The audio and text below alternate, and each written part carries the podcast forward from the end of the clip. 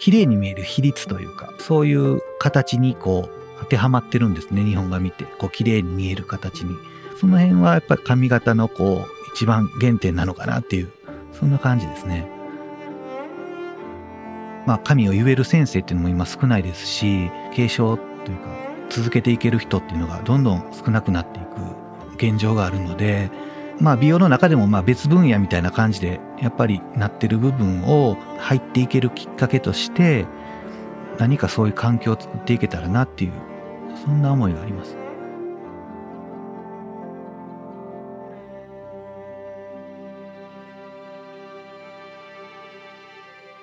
皆さんこんにちは。祇園ポッドキャスト。今回のゲストは京都祇園でヘアサロンを運営されております。えー、 DTEEL の吉岡大輔さんにお越しいただきました。えー、 DTEEL さんには和装を中心としてヘアメイク、美容師さんが、えー、所属しておりまして、えー、祇園の舞妓さんであったり芸妓さんのヘアセットも行っているヘアサロンさんになります。えー、京都の伝統を引き継いでその文化をより多くの人に楽しんでいただくために日々活動されております吉岡さんのストーリーをぜひお楽しみくださいこの番組ではビデオグラファーの横峯がさまざまなジャンルのクリエイター起業家をゲストに迎え彼らのストーリーを発信しています。ゲストのこだわりとその背後にある物語教訓をシェアすることで自由なライフスタイルを目指す人々を応援します。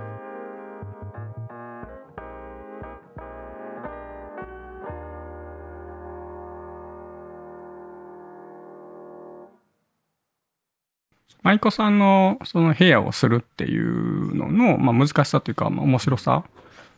ていうのはどの辺ですか？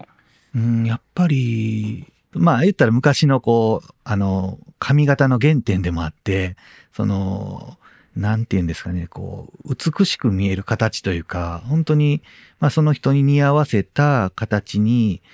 まあ仕上げないとダメな髪型でもあるんですけど、あの、ごまかしが効かなくて、あの、本当に正確に、あの、一つ一つ、あの、きっちりやっていくっていうところがあって、これあの、はい、レクチャー動画を撮らせてもらったんで、なんか最初にここを折って、はい、ここでボリュームを作って、はい、で、その後にこう持っていくみたいな、はい、あこんなにいろんな、その、手順を踏まないと、こういうボリュームが出ないんだとかっていうふうに思って見てたんですけど、今の話の中でその、原点その髪型の原点だっていうのを初めて聞いたんで、その原点っていうのは具体的に、その、今、みんなが見ている髪型の、その、かっこいいっていうのの、うん、まあ、原点を作ってるのは、やっぱり日本の、そういう和装から来てるっていう。そうですね。あの、まあ、形はね、あの、基本的に、まあ、あの、パッと見は、あの、同じように見えるんですけど、日本髪も。やっぱりこの、毛流れの流れ方とか、そのシルエットであったり、あと上のそのおまげの部分の形であったり、こう、綺麗に見える比率というか、こう、何、何対何と、まあ、細かくわからないんですけど、あのそういう形にこう、当てはまってるんですね、日本が見て。こう、綺麗に見える形に。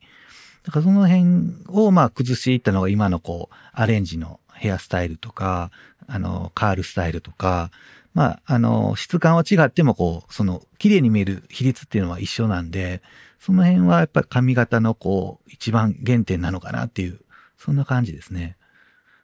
でも実際その、あの、多分多くの美容院の方々って、実際はその和装しないじゃないですか。しね、しないまんま、ね、その、言いたらその原点は通らず、うん、その、流行りの方に行くっていうか、まあそういう感じかなと思うんですけど、やっぱりそこの、あの、自分がこう和装をやってて、良かったなというか、そういう気づきみたいなところって感じますか？うん。やっぱり、うん、なんかこう、着物を着るのってすごい特別な日が多くて、まあ仕事できる方はね、毎日着られるんですけど、やっぱり、まあ、あの、七五三から始まって成人式、卒業式とか、こう、やっぱりその、あの、お客さんの節目節目で、やっぱりそういう着物着る機会ってあると思うんですけど、まあ、そういう、まあ、節目に、まあ、携われるっていうところはすごい、あの、今もやりながらすごい感じますね。そうですよね、うん、なんか結婚式じゃないですけど、うん、すごい感動するというか、まあ、特別なものを作ってるっていう感覚があるっていう感じですよね。だけどその、あの、大事な時にっていう、まあ、大きいイベントでみたいな話もあったんですけど、こう京都でやってて、よかったなというか、まあ、結構俺は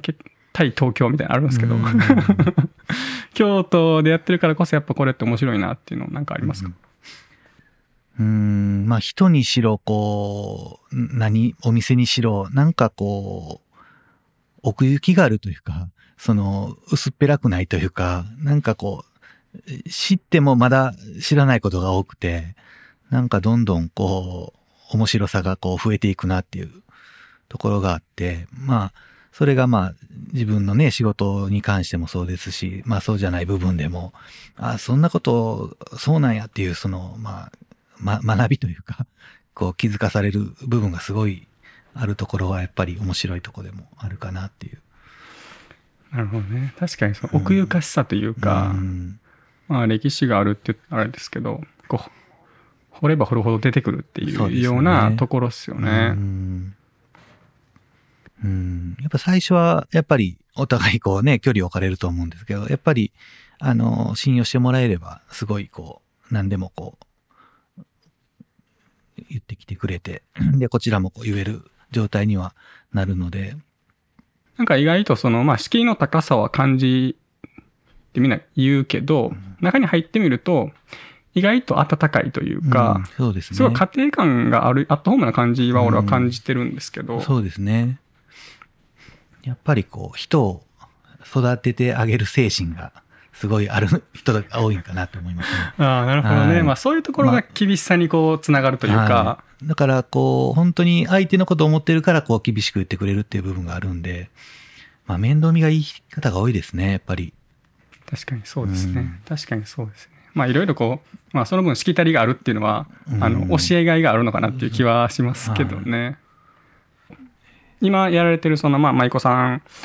であったりとか、まあ、和装っていうところに入ったきっかけっていうのはどういうポイントがあったんですか？まあ、ずっと、まあ、田舎で、まあ、自分が小さい時に行ってた美容室の、まあ、先生にもアルバイトしにおいでって言われたのが、その、美容室に、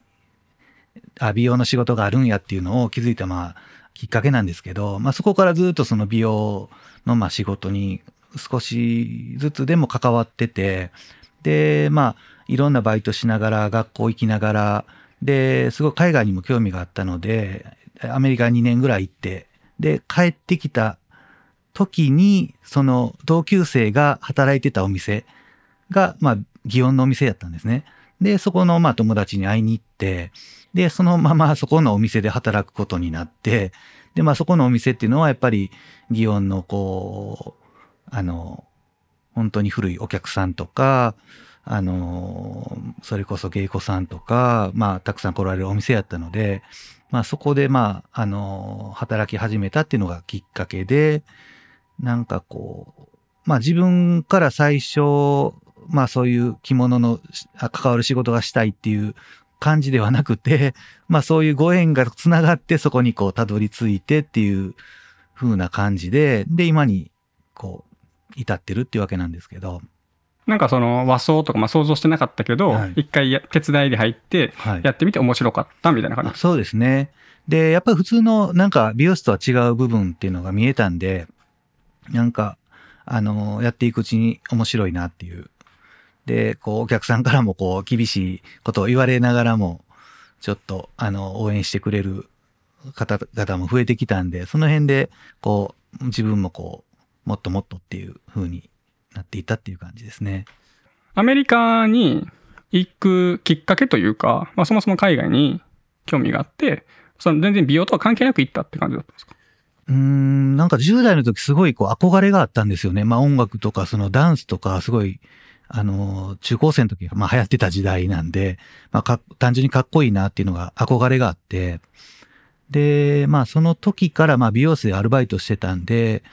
なんかこう、まあ勉強も嫌いやし、まあ美容の仕事、まあその時からいいなと思ってたんで、その、アメリカに行って、あの、美容師さんのうちにホームステイさせてもらって、で、向こうの高校に通って、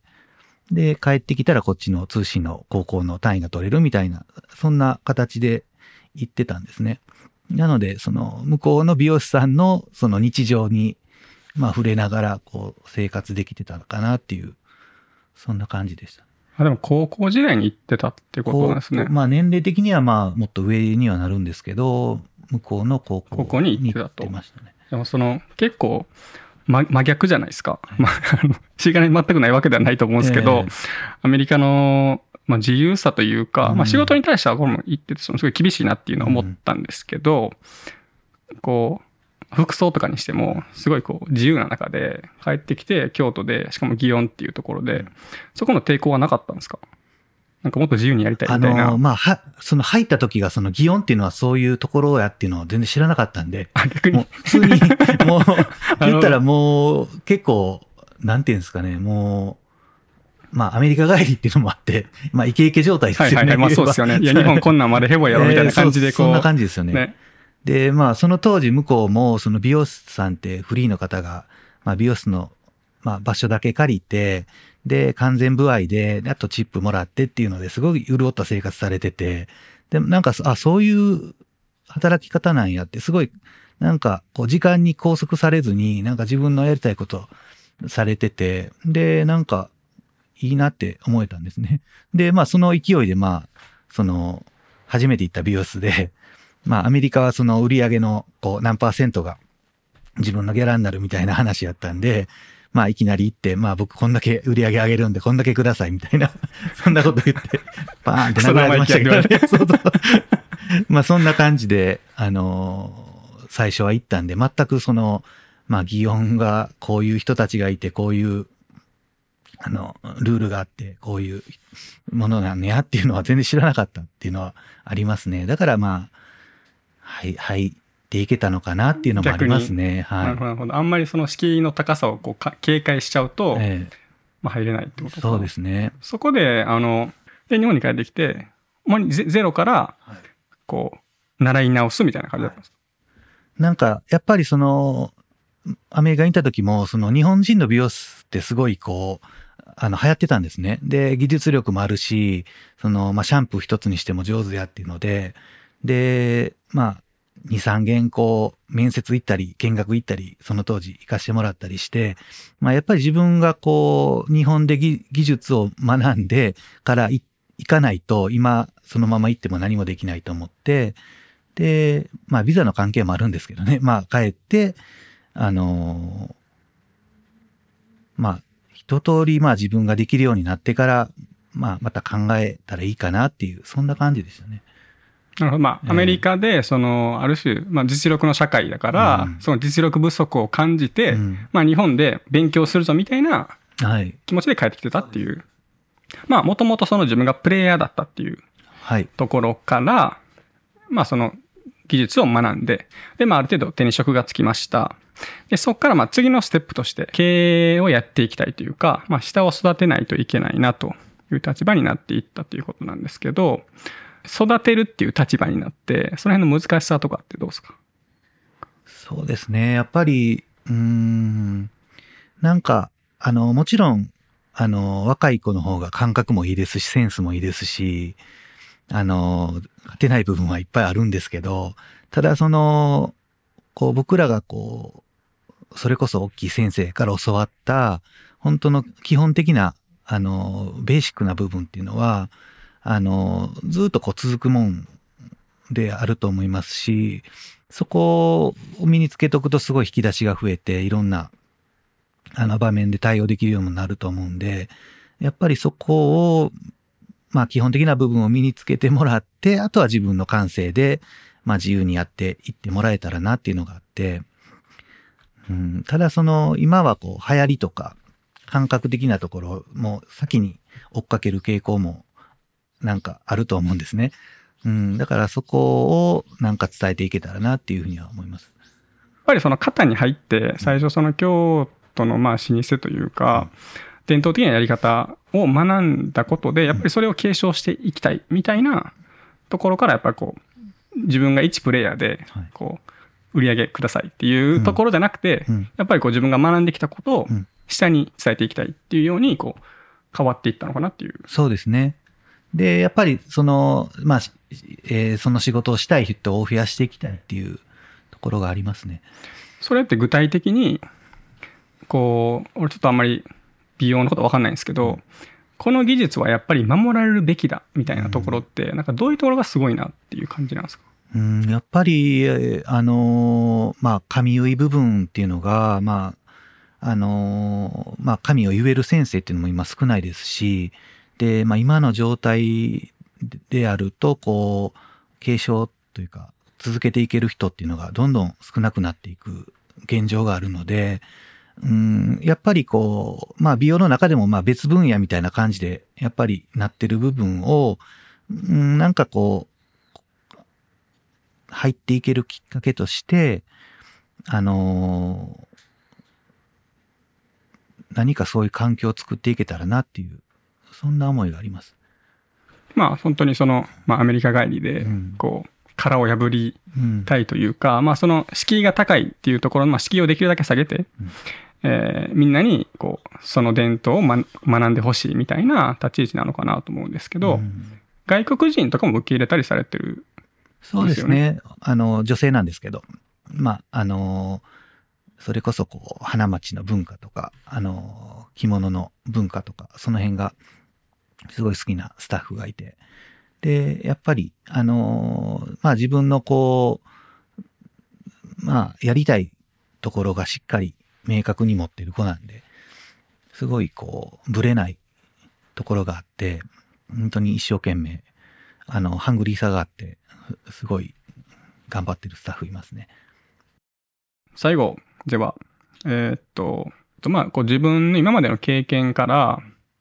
まあ、こういうことをシェアできればなというか、まあこういうことが大事だなと思いますみたいなところがあれば嬉しいんですけど、いかがでしょうか？そうですね。まあ美容って言ってもね、幅広いんですけど、まあ僕が今までこうやってきて、まあ思うのは本当にそのお客さんのこう人生の節目にこう携われて、